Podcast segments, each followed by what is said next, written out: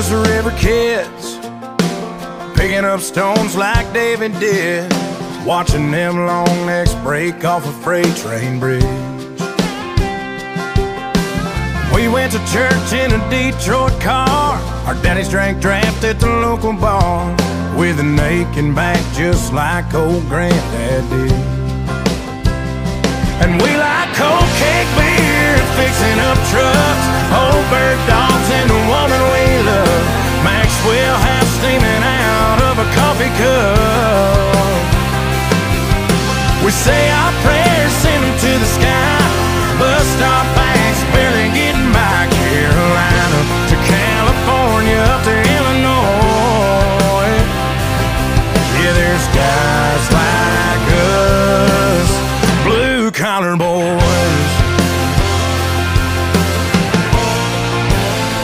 Hello, everyone, and welcome back to another episode of the Marcus Show. Bro, I am your host, as I am every single time, Marcus himself, and as always, I am brought to you with my partner in crime, my number two, the Carlos Santana, to my Justin Masterson. Ryan, Ryan, buddy, how's it going? Great, Mark. I'm loving the uh, 2013 uh, Cleveland Indians analogy Yes. there. At the time, they were the Indians. Yes, they were. Never forget. Not never anymore, forget. though. I'll never forget. you can't forget, you know? They, they're always the Indians to me. Um, All right. anyway, uh, Ryan, we got a bunch of stuff we got to talk about, like a whole bunch of stuff we got to talk about. Yeah. Um, yeah. and a lot of it is NFL centric. Um, it's, Or I mean, football in general. yeah, eh, I mean, NFL is king. So how can we kind of shy away from it? And the first thing that you brought up that I think that I agree with, uh, that we have to talk about is, uh, the, the Tua Tagovailoa situation with the Miami Oh, yeah. Dolphins. So, um, just to kind of recap a little bit, uh, two weeks ago, uh, Tua and and the Dolphins played the Buffalo Bills. It appeared that after uh, taking a shot, not not directly to the head, but the the head kind of bouncing off the turf, um, Tua seemed a little bit shaky. They took him out, evaluated him, um, and the uh, independent um, doctor claimed that he did not have any uh, did not have a concussion at the time. He was able to come back in. The Dolphins end up winning that game. Um, short rest. They come out and play the Bengals on Thursday. Um, he takes what really wasn't a, a shot um, at all. It was kind of a now. he was thrown down hard, but it's not like it was a dirty play or a cheap shot. you Yeah, know? it could have just been the angle of the shot too, or whatever the case is. But um, goes down and gets one of those scary, just kind of fully out. Um, you know, uh, I equated it to uh, what happened to Mason Rudolph a couple years ago. Um, Yes. Not, I, I don't think Rudolph's was as bad. Uh, and then it got brought up that um, he was cleared by two different doctors Mhm. uh, that probably shouldn't have cleared him. Um, the- wasn't one the team physician and had the independent guy too? Yes, yeah, both guys kind of cleared him to play. Mhm. So, And, I the think both- independent guy got fired. yeah, I think, but I, I think the, I think both of them might have got fired. Um, but so, you know, you watch it, it's a scary thing. Mm-hmm. Um, for sure. Uh, it's one of those things that it's kind of, I don't want to say the reality of football because in in reality he shouldn't have played this week. No. Um, I mean, like football's a violent game, mhm. and like I don't want to say like, oh, he signed up for this, but like you still got to like head injuries are very serious, especially with you know seat the lingering effects of concussions to lots of former NFL players. yeah, And when he looked like concussed on Sunday against Buffalo, and he's like walking, he just like stumbles and collapses. Like Mhm. the fact that he was even able to come back into that game is amazing in its itself. But the fact that you're having you're playing him four days later, I mean, yeah, yeah, I know the doctors cleared him, but you got to look out for the long term of the guy. It's like let's just rest him. Like you have Teddy Bridgewater as a backup. Bridgewater is serviceable, and you have a good enough team around him where you got Tyreek Hill and Jaylen Waddle at receiver. You got Mike Gesicki at tight end. Raheem Mostert and Chase Edmonds are it's actually a pretty underrated like one-two punch. Like yeah, you have guys around him, and Bridgewater has played. He's Bridgewater. Obviously, he's not going to take you over the top, but he's he he can keep you in the game, sort of thing. Yeah, good lo- enough defense too. It's like they, they didn't need to play him there. No, as long as you prep Bridgewater, I mean, he's Mhm. he's he's Teddy covers. I love him. He's he covers more games than like anybody else. Um, He knows So- he knows what to do. he knows what to do. He knows he knows the spreads. Um, Mhm. and so yeah, I, I agree with you. And the first thing that that we kind of said and we've talked about all throughout this weekend. Now Tua had already been ruled out at Tuesday of Yeah, this week. Um, Miami's not messing around this time. No, um, I I believe that I don't think season. I do think that he'll be out two two weeks minimum, maybe three. Um, I agree with that. I, I- I- think Miami knows that the, everybody is watching them very Mhm. closely, and they're Yeah. already in enough hot water as it is as an organization with the whole Brian Flores situation. They were caught tampering with Tom Brady and Sean Payton, so yeah, they, they don't exactly have the best reputation right now. So Mhm. they're Yeah. really like cut, you know, watching watching everything that they do and probably overthinking things. You know. yeah. No, it'll he'll be a good two weeks, and and like you said, I think Teddy's serviceable. Um, I think Teddy can Mhm. do what, but and the only difficult part that that happens is you're going from a left-handed guy to a right-handed guy. So, um, it, it- as a play caller, Does that you kind of make that big of a difference? Um, it, it does in the sense of a play caller now is to think of the plays differently. So you're not running as many plays to the left or formations to the left. You're now running them more to the right. Um, and the ball, the way it, everything I've ever heard is the way that the ball spins off a left-handed quarterback. It's different than it spins off a right-handed quarterback. So when you're so used to catching a football that's spinning in one way over and over again as a wide receiver, it's now coming in the other way. I think it's a bigger adjustment when you go from a right-handed guy to a left-handed guy than a Mhm. left-handed guy to a right-handed guy because so many people are right-handed. For whatever reason, like you bring up lefties throwing different than righties. I always feel like left-handed quarterbacks throw off their back foot more. I don't know why. It Yeah. always looks like that. Yeah, Like uh, Kellen Moore was threw off his back foot too. Maybe Mhm. maybe it's because I'm thinking of him. yeah. It's it's still weird to me when you watch left-handed like Tua when I watch him. Mhm. Like I I've always been in the camp that I saw what he did at Alabama and he can't be that bad. Like he just can't. I'm sorry, he can't. No. Um he was like got like the greatest prospect. They they hyped him up like that coming out. yeah. There, there was the whole tank for Tua. Yeah, Like- exactly. Um, but when you're watching the game, and because of the way the camera is angled, like cameras are naturally angled to show you the front side of a right-handed quarterback, and then when you're watching Mhm. a, a Dolphins game and that hard cam is showing Tua's back because that's the way he stands to throw, it just throws me off every time. Um, but I, that like has that with like baseball and pitchers too, where it's always ang- like whenever a left-hander comes in, it looks like a lot of his pitches are breaking more just based on the angle that the, the camera angle is. Yeah. Um, but uh, yeah, I I think that it's not great, not great for the Dolphins, not great for the guy, No. and and when something like that happens, the first thing you think is just you hope that, you know, it's kind of a football be damned situation at that point. You just kind of hope that the guy's Right. okay and he's going to do okay, and Right. Like I really Uh, hope this doesn't have like any sort of uh impact on the rest of his season. It or even if, if his career just because I've already seen the um the one doctor who kind of just who found CT like you know the whole concussion guy Yeah. CTE. yeah, I think he's come out and said that Tua should retire. Like yeah, yeah. Which I don't know if you, I I would probably bet he doesn't. no, he he's not going to. Yeah, But if he if he keeps you, you just hope you don't see him take any more hits like that or Miami is more cautious with him hmm I was already thinking he's kind of faced some like injuries before this in his career, and I'm like, is it can his body take the wear and tear? Like, yeah. I mean, he is not of those. exactly a big dude. Like, no, he's one of those smaller guys. He's got a little bit of weight on him. mhm. Um, so he's not like a like um uh who's old buddy at Alabama right now? Young, Bryce Young. Bryce Like Young. Bryce Young's small, but Bryce Young is also like skinny. Where like Tua is he's got a little bit of meat on him. Russell Wilson, he's a shorter guy that's got a little bit more muscle on him. Yes. So they can take a little bit more, but no, I see I see what you're saying there as well.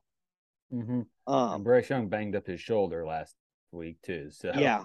so they're- him up. They're about to run the ball for 400 yards against Texas A&M. Oh yeah. Um, but uh, Ryan, can we talk some actual football? Yes. Okay. And our teams. and our team. So we're gonna we we we don't usually. I think we talk more Cleveland stuff than we ever do like you know my team stuff. But I did want Yeah, to talk, bring up the that's- Steelers. on me because I No. just like to ramble. It's all good. So I'm gonna I'm gonna give the floor to you first. Talk talk me through your thoughts on the way that that game ended up on on Sunday. Okay.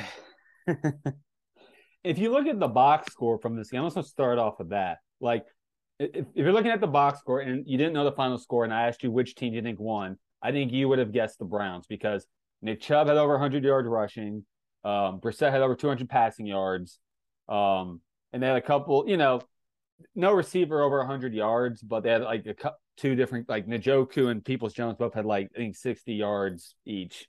Mhm. Um, so just kind of a very balanced, with the exception of Amari Cooper, who they did a good job covering him. I know you were kept texting me about he needed the ball more, and I agreed. Mhm. But it's just the Browns left. I it's now that it's Wednesday instead of Sunday. My reasoning for how why they lost the game has kind of changed.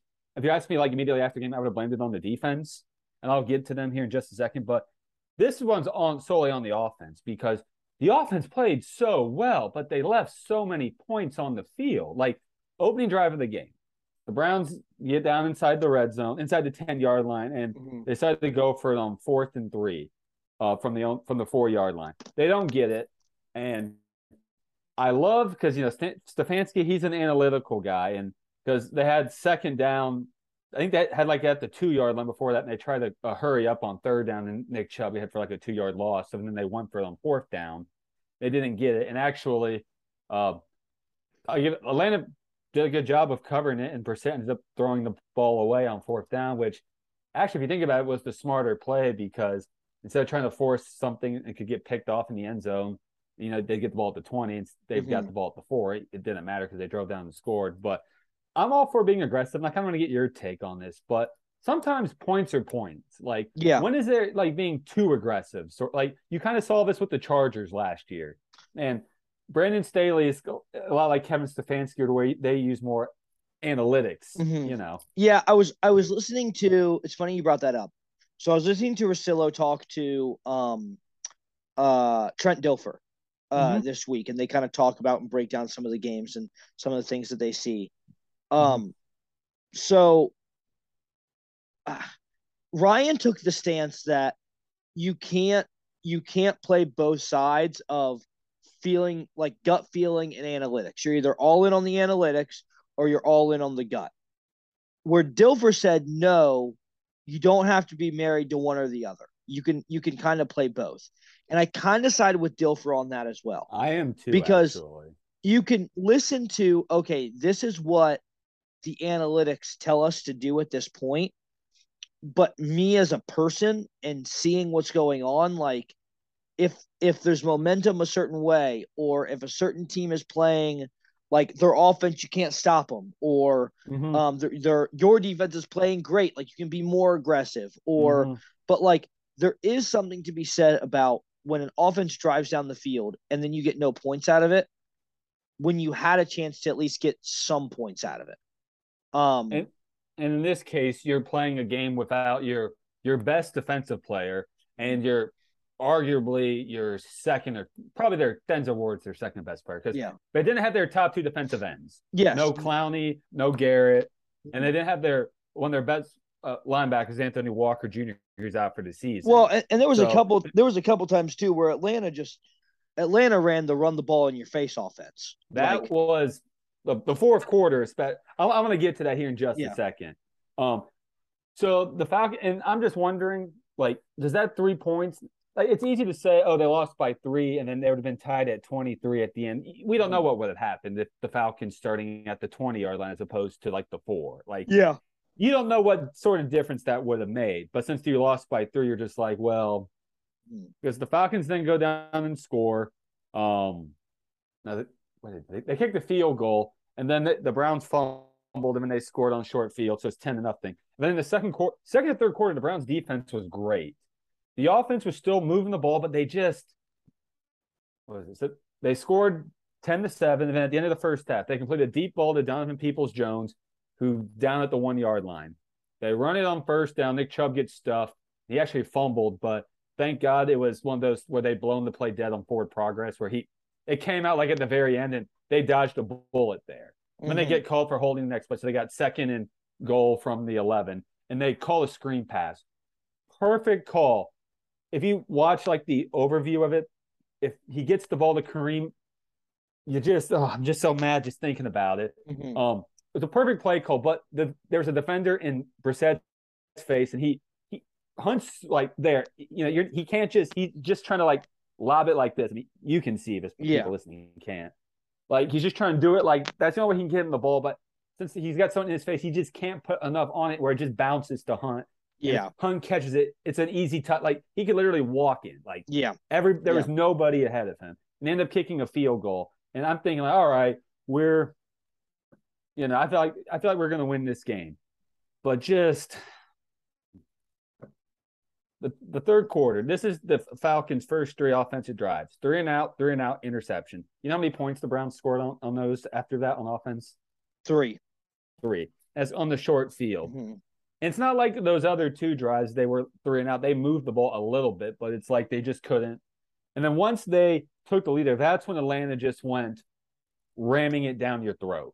Mhm. And I don't know what adjustment they made because because that was like the start of the fourth quarter. Because the Browns defense in the second and third was great. Like they couldn't Mariota, all his he completed seven passes, and most of them were just what makes Mariota so good is he's elusive. So you always have to keep an eye on him. It- I- most of his passes where he'd be scrambling and then he gets someone to commit on him and he'd throw the ball to the guy whose man went to folk to cover him, sort of, Yeah. or defend him. So then they score to take the lead. They just literally run it down the Browns' throat. And the guy they brought in was signed up the practice squad, who literally carried the ball seven times on that drive and, got all their yards for a touchdown. Like, and it's not Mhm. like he's picking up three or four yards. He's going seven, eight, nine, and he's just No, yeah, running, Yeah. dudes over. it was it was the it was the uh what do they call it the the Packer power sweep or whatever it is Mhm. like oh, legendary Packer sweep. Yep. yes the Packer sweep you just run it until they can't stop it so um yeah that's when teams are doing that to you that's just kind of to me that's kind of the kiss of death that's that is the it's tough to come back after that It is. And it's just like the more I think about it, and like that's where I think they really miss uh, Garrett and Clowney because both of them, Clowney especially, are great in the run game. And they were also missing Taven Bryan, who's their one of their starting defensive tackles, who I think he's like second on the team behind Garrett in like pressure. So he constantly he's a very solid player. So I think they were missing them there because they were playing a bunch of rookies actually. But then they score to take the lead, and when the Browns drive down, Nick Chubb scores, and then it's tw- 20 to 17. The Falcons come back down, tie it. Basically, doing the same thing, running it throat, including on the big play where Kyle Pitts literally was hugging Jer- Jeremiah Owusu-Koramoah, and they throw the flag. I'm thinking, oh, great, they're going to call the hold finally. But they call uh, the hold on the Browns, which, yes, Tommy Togiai, I was holding the lineman, but so was Kyle Pitts. Mhm. Like Kyle Pitts was literally hugging Jeremiah Owusu-Koramoah. Yeah. And then after that, it's a tie game. And since both teams are running the ball, the clock in the fourth quarter is like at five minutes when the Browns get the ball. They're moving the ball. They get to about um, like the 40 yard line and they're running it. Then they do a play action fake. It's one of those where Brissett is going out to the left, his left side. So he's kind of running his opposite. So one of those he has to make a throw over his body. And Mhm. whatever it is, um, Atlanta, they they they saw what happened and they covered it very well. So you had to throw it away, run it on second, get three yards. Third down, there's like two minutes. There's like three minutes left in the game. He misses Harrison Bryant, who if he catches it, he probably has the first down. If not, he's really close. Mhm. You punt, and this is when the mistakes really like add up to, to where people are talking like it's costing the game. The punter has a great punt, hits it like the 10. Ronnie Harrison grabs on one hop at the nine. I don't think he realized, I don't know if it just was he did it without thinking or he just didn't know where he was, where he could let the ball bounce a little bit to got them closer to like the one yard line yeah instead of start at the nine. First down, this next drive, uh, they finally stuff uh, Atlanta in the run game. Like the, the guy who ran it down their throat, they hit him for a two yard loss. So Mhm. second down, they get a little. Mariota starts to run up in the pocket like he's going to run, and then he makes like this cra- one of those crazy like athletic where he throws almost like a he doesn't set his feet. He just makes like a Mhm. almost a dangerous throw to a dude who's wide open, like some sort of. I don't know how the coverage got blown. Was it because someone was had eyes on Mariota? They just Yeah. took their eyes off the receiver. The dude gains 50 yards, and there's a face mask which tacks on, which is added with the 50 yards. But they Mhm. end up kicking a field goal, so it's 23-20. Browns are out of timeout. They're driving. They get to. A, they're almost about at the field goal range, like mark, which for uh, Cade York would his career career long. And so they're at, it's a second and seven or second and no second no first and ten. Um, they try to do a screen pass to Kareem Hunt. It, it's not a very clean play though. They completed the hunt and he gains like three yards. Like the same thing. Defender in his face. So Brissett had to pump fake twice to, to, before he could throw him the ball. But Joel, one of their linemen, because you know screen passes, this lineman got downfield before because he didn't know that Hunt or Hunt hadn't gotten the ball yet. So that's five yards. And then Brissett gets sacked, the only sack of the game. That the only time he ever got sacked during the game. So it's you're at third down and 23 now. And next play, he tries to force the ball downfield, which it gets picked off. And Tiki Barber made this great point where he didn't need to make that throw because you're in two down territory. Like Mhm. it's third down. What he Yeah. should have been doing, and I watched all on the replay and made me so like he had Dearness Johnson wide open underneath because they're dropping everybody back in coverage. You complete it to Johnson.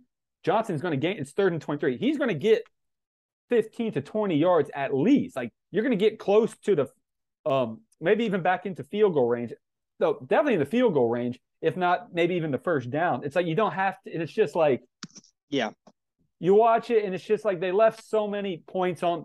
They played well enough to it's like, how did they lose this game? Yes. to an Atlanta team that you look at the box score, it's like, how did they win? Like Mhm. it's Mhm.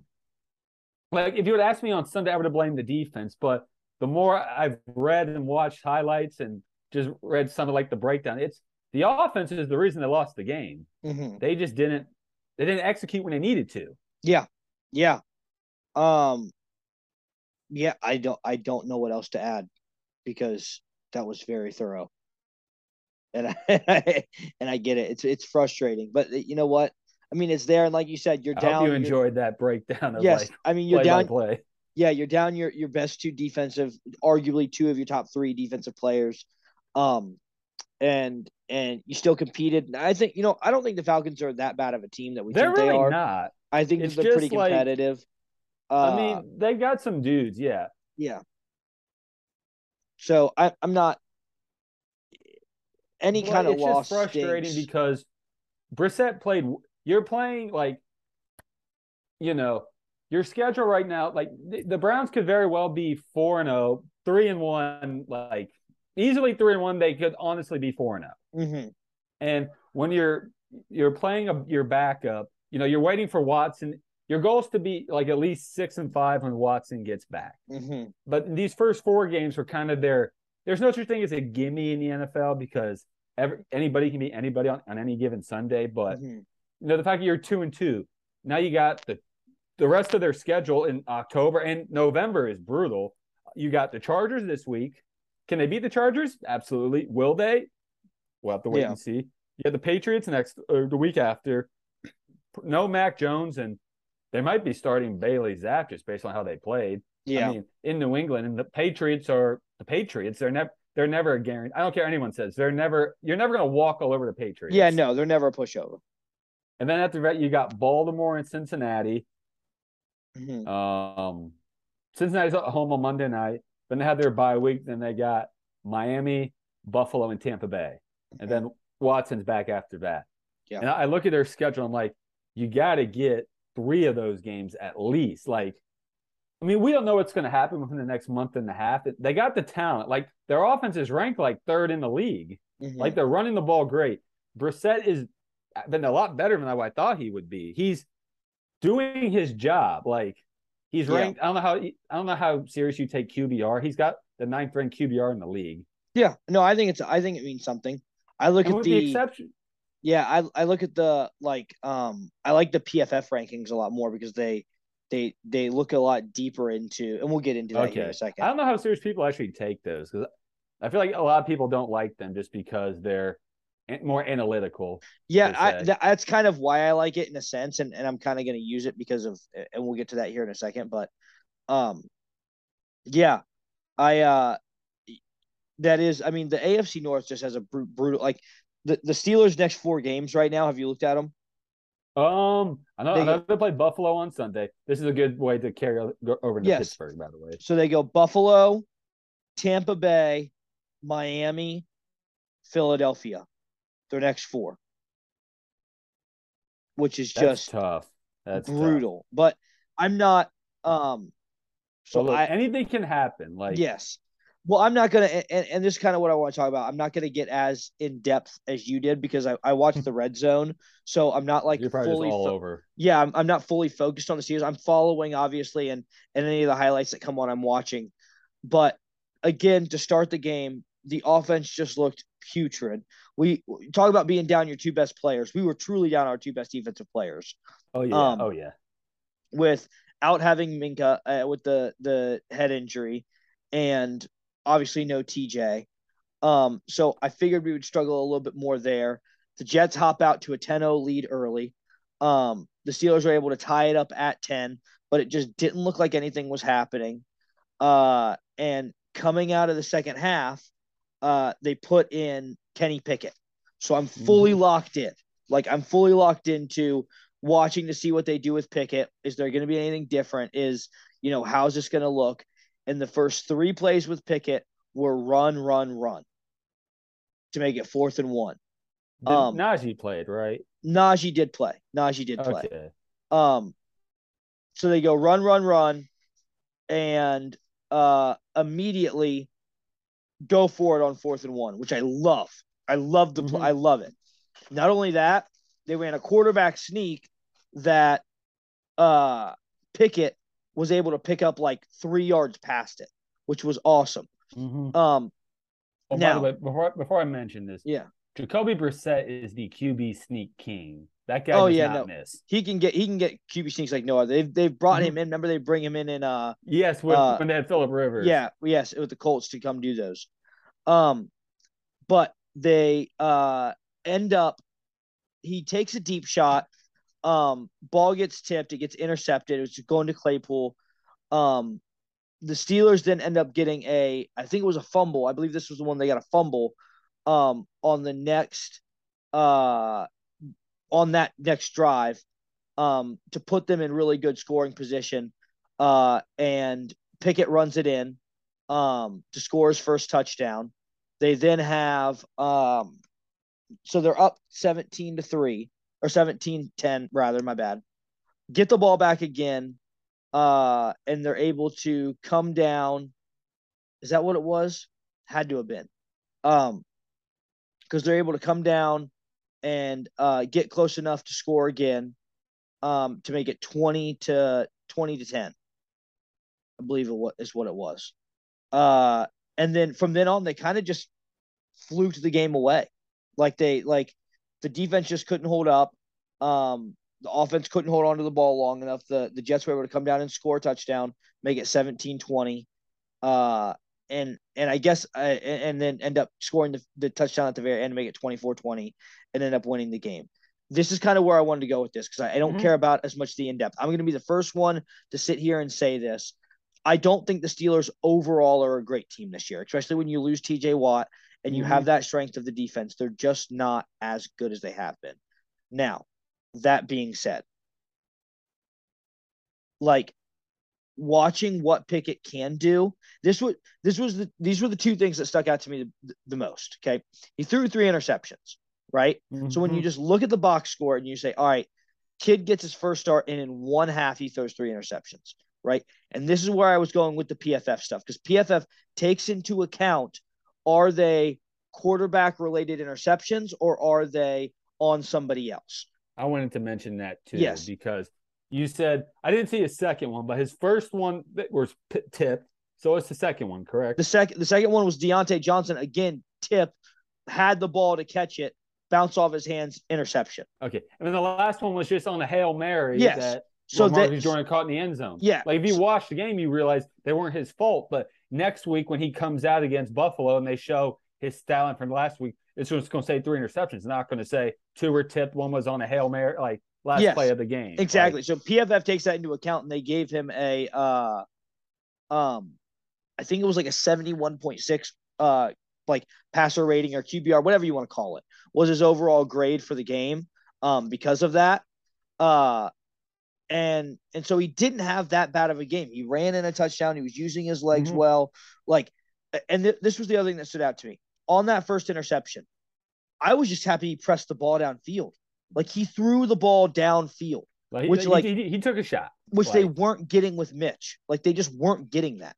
And like he's not afraid to throw the ball downfield and he's not afraid to the one he threw to Freiermuth to set them up for the score. He stood in the pocket as firm as could be, takes a hit right to the jawline, and puts a perfect ball right where Freiermuth can catch it.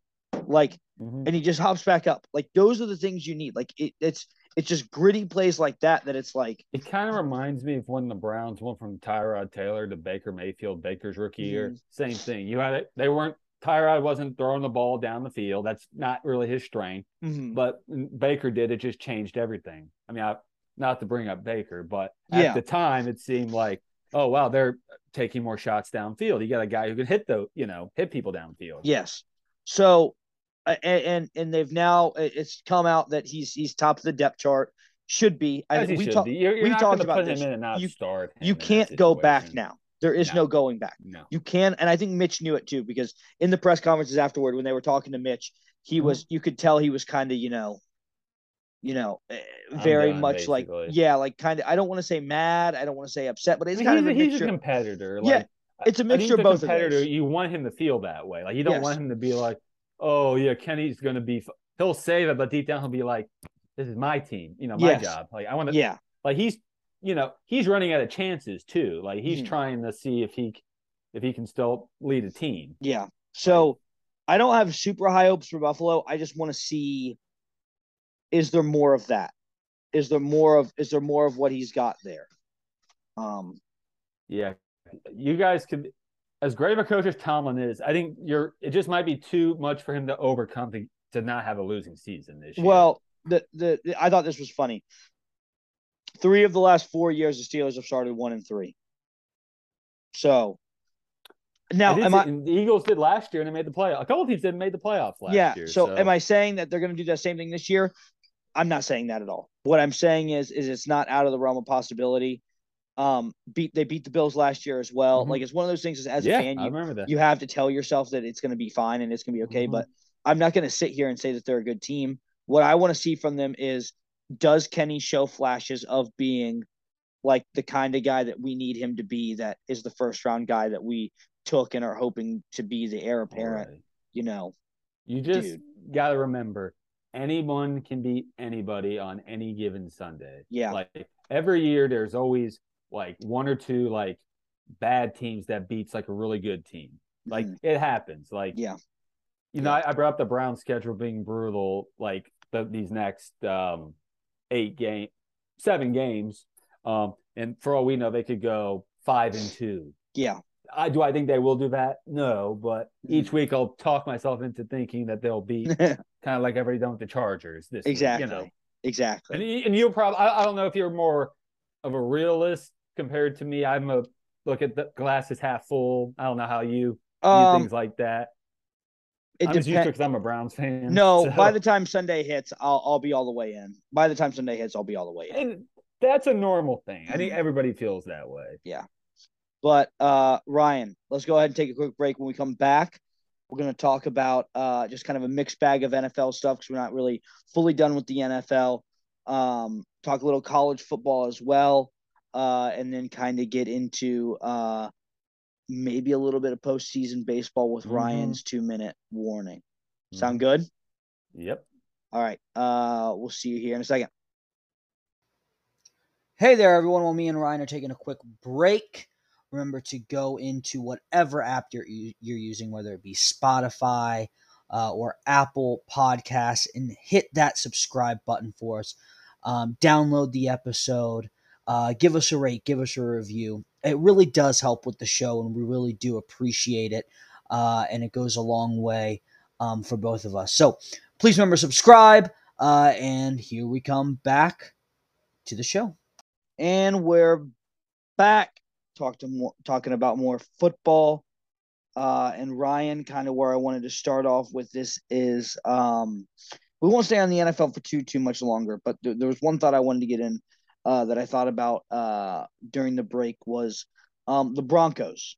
So obviously, for years and years and years, Mhm. uh, people have said since Manning had left, at least the Broncos were a quarterback away. The Broncos were a quarterback away. Um, they fire Mhm. their defensive Yeah, coach. I think we'd said it on here before too. Yeah, Yeah. They, they they fired their head coach last year. Um, remind me of his name, old guy. I think Uh, that, that was a mistake, but we'll we'll get.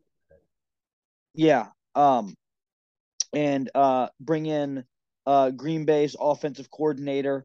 Uh, people forget that they wanted um, the Broncos really wanted Aaron Rodgers first.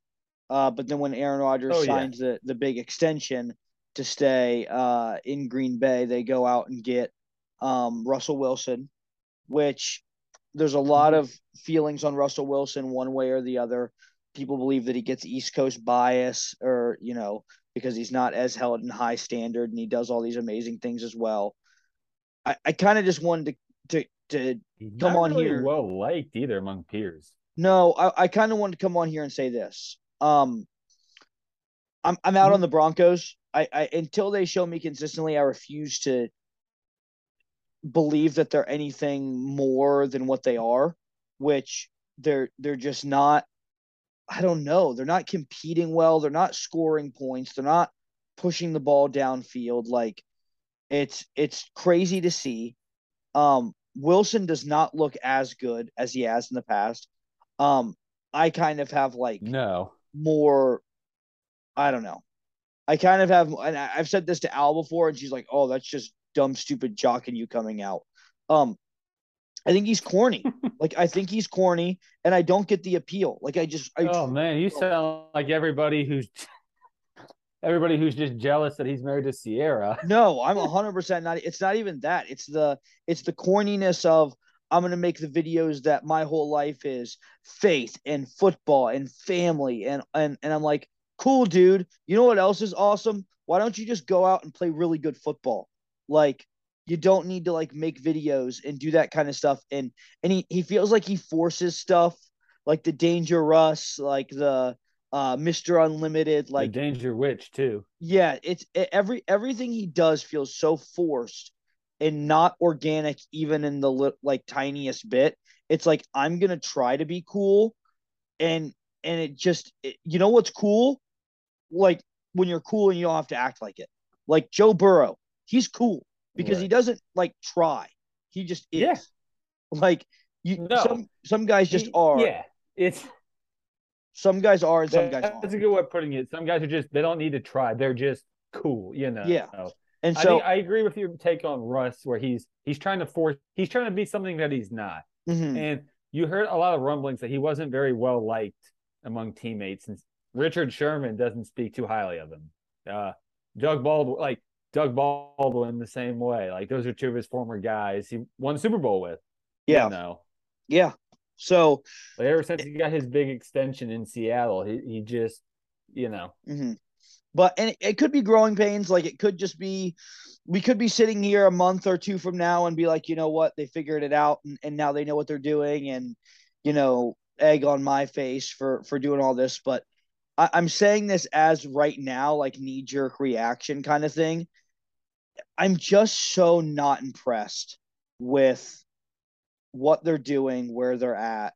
It, it just th- there's nothing about the Broncos that makes me go, yeah, I'm I'm all in on this kind of thing. So I think you'll agree with me with this. I think they were without a doubt the biggest disappointment, like four games into the season. yeah, yeah, they had so much so much hype around them, so much of this. Russell Wilson's going to take them to the next level. They have the offensive uh, coach, and it's just not panning out. Like it's just not looking good at all whatsoever. So Yeah, and and I think they they hired uh, Nathaniel Hackett with the mindset that they were going to get Aaron Rodgers because he was uh, Yeah. Rodgers' OC in Green Bay. Yeah, exactly, exactly. Um, and so that that's I mean that's the only thing I wanted to say about about them. Like I I think they have the pieces, and I think they could be good, and and they may be good, and you know you they never do. know how it's going to turn out. great pieces. Yeah, you never know how it's going to turn out later in the season, Mhm. but uh, where we're sitting right now in in early October, uh, yeah, no, I'm not. I'm I'm selling all my stock on the Broncos right now. Kind of what you said earlier in the last segment about the Steelers being one and three last year and still made the playoffs. I think Kansas City started out one and three two, two last Mhm. year, correct? hmm And so did the Eagles, who did. And the Broncos, look, they're two and two. They're in a better position than any of those teams were. So Yeah, look, there's still third. As weird as it is, there's still 13 more games to go. Yeah, it's weird that's the 17. games their division is just but- such a meat grinder, though. Like to play in their It is. division, it's just And I so think, well, they did lose to the Raiders. Mhm. Actually, actually, the Raiders might be the, only other team that's been a, probably a bigger disappointment than them so Mhm. far. and they get Thursday night 'cause they're one and three. against who do they play on Thursday? What by the time this comes out, we'll have seen The it Colts. and watched it. And Colts, yes, who's another team I'm out on. The Jonathan Which- Ta- the Jonathan, yeah, oh yeah, oh yeah, they're they're they're the same way. They got great talent, both sides of the ball. You always think that they're just a quarterback away. Mhm. I think it's just karma for almost well booing Andrew Luck when he Yes, announced his retirement and failing to build a, a team around like a once in a generation quarterback. Well, and what they do is is what they're doing now is they're they're also failing to just try to go find the next guy. All it is now is like the Colts are trying to just Yeah. bridge that gap. And and Yeah, they're they're trying to put like a band-aid over like a crack to like stop the like the water from leaking. exactly, exactly. and it's just look they they went from um so since since Andrew Luck uh, retired, they had Jacoby Brissett. yeah, Then they went out and signed Philip Rivers, and then they traded for Carson Wentz. And now they traded for Matt Ryan. So it's Yeah. just like they're just trying to find these. Well, Carson Wentz, I wouldn't call him a veteran. I mean, he's not at the end of his career like Rivers and Ryan are, but it's just like, you know, they're just trying. They're just trying to find lightning in a bottle yeah, because they got talent. Like they're you, kind of like Denver. You, you thought they were a quarterback away. And Yeah. yeah. a- and so I, you know, I don't know. I'll probably just take the under. Whatever. That game will end yeah, like that's it's going to be quite the Thursday game. yeah. It'll be fifteen to like with no know, Jonathan whatever. Taylor either. yeah. Um, Ryan, can we talk a little college football? Let's do it, Mark. Okay. The only thing that I really wanted to bring up is is two weeks now in a row, Georgia, who looked like after week one, who who manhandled Oregon, and Oregon now looks to be like I think week one we kind of left thinking, okay, Oregon's kind of trash now without Cristobal. Um, and now that we're like five weeks in, we're actually like, no, like Oregon is good. I Yeah. think that Georgia is just really good. Um, and then we get yeah. the the week where they they beat Kent, uh, Kent State by a couple scores, but it, it, it for sure the score was very misleading of the game. Right. Um, And you can argue they didn't get up to play Mhm. Kent State at home, yeah, uh, and then they get Missouri on which the could road. be the same argument with Missouri. Yeah, uh, Missouri always seems to play them kind of tougher, but Yeah. still at the end of the day, it it uh it just Missouri didn't. blew some chances in that game too. Missouri had plenty of chances to put them. You know, I'm watching like they can't beat them by kicking field goals. They got to score touchdowns here. They did, yes, yes. Um, they get Auburn this week, uh, who I think the spread right now is 30, could be 30 and a half. Is, Um, it, at, is it at home or it's at Georgia, yeah, it's at Georgia. Okay. Um, Auburn's a mess right now too. Auburn is a mess. Auburn looked like they should have beat LSU, uh, but LSU Mhm. doesn't look that great. LSU gets there's No. actually a lot of good SEC games this week. Um, between LSU getting Tennessee, uh, at home, um, you get Georgia playing Auburn, which I when I see 30, I kind of think you have to take Auburn uh plus the 30 just because it's a conference game. Um you get Alabama, Texas A&M, which we already kind of alluded to in the first segment is Alabama's game plan with that quarterback they have who's the fastest guy on their roster is just going to be run the ball on their face. Um Mhm. like uh and so I, I wouldn't be surprised if if Alabama has a hundred or five hundred yards, okay, and, and attempts only a couple passes. So, um, but Georgia, uh, where we started this whole thing, Mhm. not not as dominant looking these past couple weeks. Um, I'm putting very little stock in that. I I agree. I think the Kent State one is is a little shocking because their offense just didn't look like the same as it did the first couple weeks. No. Um, Their defense, I don't know. I, I still think they're they're too talented and too good, and now have kind of this championship. they finally got over got over that hump, sort of. Yes, they have the championship pedigree enough to the fact that I'm not I'm not going to sit here and say, "Oh, Georgia's fraudulent" because they're not. Georgia's going to I think Georgia's going to figure it out. Um before we get to the end of the year I would and, agree. and look really dominant again. Mhm. Um, the other uh, news from college football, which dropped on Sunday, it was kind of a Sunday dump right in the middle of NFL football right. because I'm sitting there like, is this can't be real? Um, but it Mhm. turns out that it is. Uh, Paul Chryst fired from uh, Wisconsin. Now I think you want to touch on it a little bit more. Uh, you definitely have some thoughts about it, so Mhm. uh, go ahead. All right. I mean, it it it caught me off guard too. Um, because I was reading something on the Athletic uh, the week before, and it was like, should they fire him? And it was kind of like, I'm trying. I'm starting to think more. Like he was a very successful coach. He won majority. I forget what the percentage was. Um, but I, I just think his style has just kind of staled out there because Wisconsin they have a, a reputation for being power football, great line, and great defense, which is what they've had in his seven years there. But hmm these past few years, um, because they were really good in 2019, um, their offensive line hasn't been great this year. Yeah, they got great backs, they got decent athletes at receiver, but they have their issue is they have no quarterback. And hmm Paul Chryst is supposed to be he played quarterback at Wisconsin. He's supposed to be a QB. I, I want to say quarterback whisperer because he, um, I think last year he was like the, he was also their quarterback coach too. And Graham Mertz is the highest rated recruit quarterback recruit they've ever had. He's not good. Yeah. I mean, he he was thought well enough out of high school. Ryan Day, one, one he was Ryan Day's top guy in the class of 2019 hmm and just what he's not being coached up or what is just made to be seen and it's like i think that's really what's holding them back and i i wonder if you know like the guy like wisconsin has now the big ten west has not been good but wisconsin has consistently been like the top one of the top teams competing in the big ten west they, Yeah. they they win the games they're supposed to they just can't beat ohio state michigan Penn State. Kind of like they can't be since Chryst was there. They never beat Ohio State, and they kind of rotated between beating Michigan or losing to Penn State, beating Or vice Sparty, versa. just- yeah. yeah, Yeah. Maybe losing to Iowa here and there. Mhm. Um, I just think the end of the line was getting blown out by uh, Brett Bielema, and not just getting just it, that was just enough is enough. You got blown out by Illinois. yeah. Like, Yeah.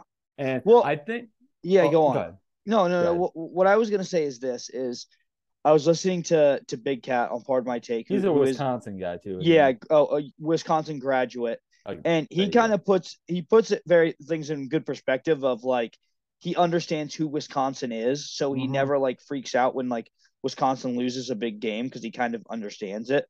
Um, this what and this is what he said about Chryst, and I kind of get it. Why I think why they pulled the trigger on firing him now was because like this year has been a total like consumption of issues that he's had stretched out throughout many years. So like losing to the Buckeyes and losing to an inferior opponent and getting blown out by a Big West team like usually only about one of those things happens a year Mhm. and all three have happened just this year.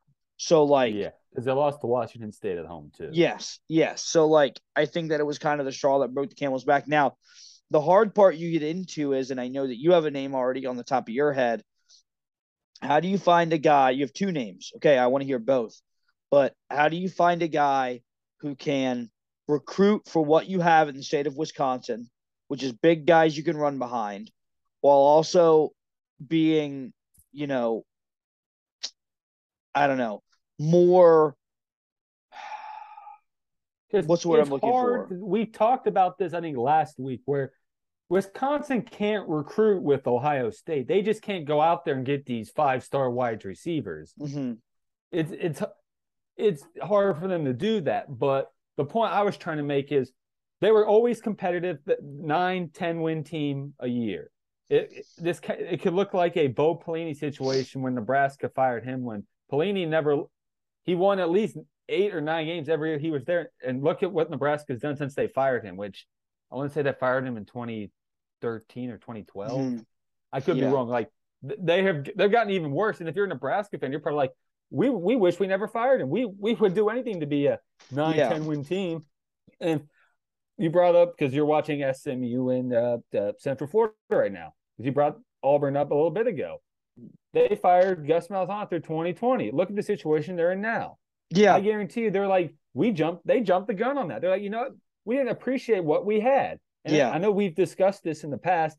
He has beaten Saban from the t- time at Auburn. Nobody in his has beaten Nick Saban more than he has since Mhm. 2013. yeah, I'm 99.9% sure he's No. beaten him three times. yeah. I think you're true. I think you're right. I think that's true. Nobody else, like, as Georgia's beaten him, has beaten them once, I want to say. Yeah, Is the that- national title. Yeah, because Kirby Smart, because last year was the first year Nick Saban's ever lost to one of his former assistants. So he lost to Jimbo and he lost to Kirby Smart. So he definitely Kirby Smart had never beaten him before that. And I don't know if Mark Richt, um, well, if he did beat Saban, it was probably like late 10, 10 plus years ago, sort of thing. Yeah, yeah. Um, you know what? And, and, and bringing up Malzahn is interesting because the word I was looking for is he's more exotic with his runs. Like he Yes. he he loves running the ball, which you're going to be able to get like guys that can run the ball at Wisconsin. But he's much more exotic with how he does it. A lot of Mhm. motion, a lot of Yeah. reading, a lot of like it's very new age, um, still punchy in the mouth kind of offense, while having like it's not a pro style. You can spread the ball out a little bit Right. more. Um, and could, can Wisconsin do that? Sure. Like I don't know what the best their best team that they've had the past ten years is when they had Russell Wilson, mobile mm-hmm. quarterback. Like I don't know why. I think that would help their running game even more, where you don't just have to focus on a Braylon Allen or Jonathan Taylor, Melvin Gordon. You have a quarterback you can keep an eye on, sort of thing, and that could help their passing game out too. Like yeah, Yeah. do you think? Because I want to bring up just use Kentucky as an example. Kentucky, a lot of Ohio does Ohio State does not recruit Ohio like they used to with Jim Tressel. Like they Mhm. may get the best eight, ten guys, but Ohio's a, one of the most talented football states. I think you can say that firsthand because you Yeah. coach. yeah, You Kentucky's full of Ohio guys. You think a school like Wisconsin would try to poach more kids from Ohio? hmm because you know they're very, very talented, and you can probably get a couple of diamonds in the rough, maybe at a wide receivers, just someone like that. Like, I think it's possible for them to do that, but it's they, they got to stick to what they're good at, but try maybe getting in a couple new wrinkles. Like, I think I I, I partially think they fired Paul Chryst early so they could promote Jim Leonhard to a yeah, so they could keep Jim Leonhard because Jim Leonhard is a really good defensive coordinator. Since Yeah. they brought him in, he's like that young up and coming guy. Like I didn't realize this. The Packers tried to hire him as their defensive coordinator. yeah, and kind kind of give him the uh, uh, you know, a test drive right now Mm-hmm. before they actually make the decision. So he may end up being the guy. I right. I I kind of stand with. I don't know when you fire a guy. How do I say this? Because it obviously worked out in the Buckeyes' favor. Well, they didn't Yes. fire Urban, but like they they promoted from within. Now Yes. I think that that only works at like mega uber like awesome. it worked at programs. Oklahoma with um, Lincoln Riley and um, Yes, Bob Stoops. and Bob Stoops. Yes. Mhm. Um, where if you look like, um, like Alabama, and I've said this before, and some people call me crazy, and I don't care. Like the moment Nick Saban retires, the number one guy they're going to go after is the head coach at Clemson, Dabo Swinney. Oh, I, Like I, I absolutely agree with and- that. and guess I what? Absolutely agree with that. Breaking news: Dabo Swinney's going to leave Clemson to go to Alabama. Like that. I, No, they just extended him, but But I mean, what what he can get at Alabama is a he went there, so he's a Mhm. graduate. B he's already got the name, so he's going to keep getting the recruits. Like oh yeah, what what he's going to do there is going to be better than not better than what he gets at Clemson, but it's almost going to take what he does up to the next stratosphere. Anyway, that's way off point. Um, I do like the idea of seeing what Leonhard can do to finish this year, and if he looks good, keeping him. But I don't love if they do keep him, signing him to like this huge contract for many many years.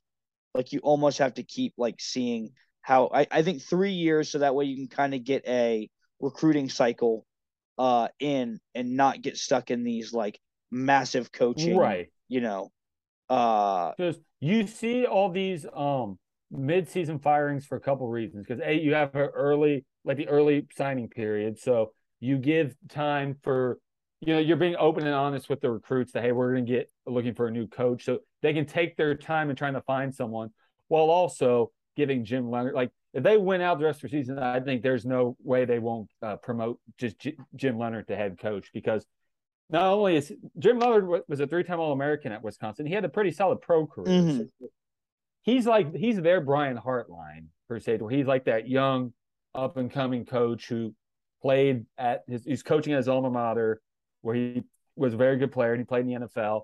And I just think that he's a younger guy because he was able to he was a big reason for their success with Paul Chryst because when he brought him and he was able to bring some new wrinkles into like the defense sort of thing. And he's Mhm. a very good coordinator. I think so. Now we'll see how he can do as a head coach and if he can just bring some of that energy back, just because you know Ohio State. I bring this up. They have a, a lineman named Carson Hinzman on their team who is from Wisconsin, mhm. who they got in this past recruiting class five years ago. That guy's a Badger. yeah The top player in the state of Wisconsin has already visited Ohio State twice, and guess what? Guess what position he plays? offensive line Mm-hmm. So I just think has their styles kind of staled to where they're losing some of these guys to bigger. Because I'm pretty sure um, J.C. Latham, he's a lineman at, at Alabama. Because I know Ohio State was really after him. He's from Milwaukee, yeah so probably a couple years ago he would have been a Badger. But maybe if they could get some of these keep in a state like Wisconsin, you have to keep the t- all the top players in your state. If you have a if you have a five star in Wisconsin, which you know they get from time to time again, you got to keep them. yeah And then, Yeah. you know, they're not going to get all these. I feel all these California or Texas or Florida kids. I mean, obviously they'll get a guy or two from them a year, but you got to get, you got to like, um, you got to stick to your roots. Also trying some new wrinkles, kind of like you said with Gus Melton. Like he's does different things with uh He's, it's, ball. it's an exotic run game it's a it's a thing. Yeah, yeah, you're you're going to use formations and you're still going to be able to get athletes and stuff into space, but at the same time, your identity is we want to run the ball first and we want to do a lot of zone read, a lot of you know all that kind of stuff as well. So uh, I think it'll be interesting to see what what uh, Wisconsin does um, moving forward. So Ryan, do you have anything else with college football? Um, this is either for last thing I want to say about Wisconsin. This is either going to blow up in their face like they jumped the gun, or it's going to be just like one of the best things that happened to them. Because Yes. you're seeing like teams like Penn State who have kind of they ex- they gave James Franklin a big extension, and they're kind of they're you know they've been kind of mediocre, kind of just stuck in like being more of a regional power, like a consistent nine to ten win team, beat the teams they're supposed to, but can't beat Ohio State. They beat Michigan every two or three years. Same Mhm. with Michigan State, or you know, they're they're Yeah. going to be a competitive team, but they're just not quite there. Yeah. Yeah. And Michigan State's could potentially be like that with Mel Tucker too, because they uh, they might have jumped the gun by giving him that big extension. We'll see. There's kind of two ways you can do it. It's because it's you don't see a lot of guys who are at a place for like 10 plus years who are very consistent. Like Dabo Swinney's like besides Nick Saban, like Dabo Swinney's kind of the best example. Yeah. Kirk Ferentz, because I read this today from Ari Wasserman on the Athletic. He's kind of another guy. He's been at Iowa for a Yeah. while. He's kind of had sustained success, and he's been Yeah. there for over I- twenty years. Iowa's another team that knows exactly who they are and they kind of play into it as well. But similarly to Wisconsin, their styles really kind of staled out, offensively, especially. Yeah. Like, Yeah. their offense is atrocious. Yes. Um, Ryan, we got our, our, our two minute warning here, buddy. Okay. And I know where you want to go with this, so the floor is yours. All righty. So as of Wednesday, this episode will come out Friday. So MLB playoffs start on Friday. We finally know who everyone's playing and what time they're playing. So the first game of the day at 12:07, conveniently I can't watch, Guardians and the Rays, and then the Cardinals play the Phillies at 2, and then uh the Blue Jays and Mariners play at 4 what is it? 6. I think it's no, it's 6 anyways, and then the Mets played the uh, Padres on Friday too. So it's these it's the wild card series, best of three, first team to win two. So each Mhm. team plays Friday and Saturday guaranteed with Mhm. game three on Sunday if needed. I'm so excited. I love the fact that the Guardians are playing the Rays. I mean, yes, we beat them four out of the six times we played in the regular season, but that means nothing. Um, I have a sneaky good feeling with this team because we're as Twins and White Sox fans say on Twitter, we play a disgusting style of baseball because we don't hit a thousand home runs and strike out a million times. We get Mhm. base hits.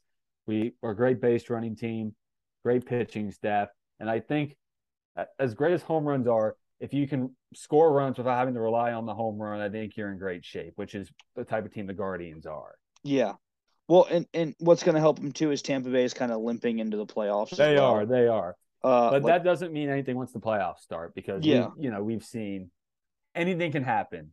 Mhm. Um, and, and you Yeah. just just just beat them in a series two to three just to Yep. end uh uh September. So um that being said, I'm gonna take Tampa Bay game one. No hard feelings. That's no offense to you at all.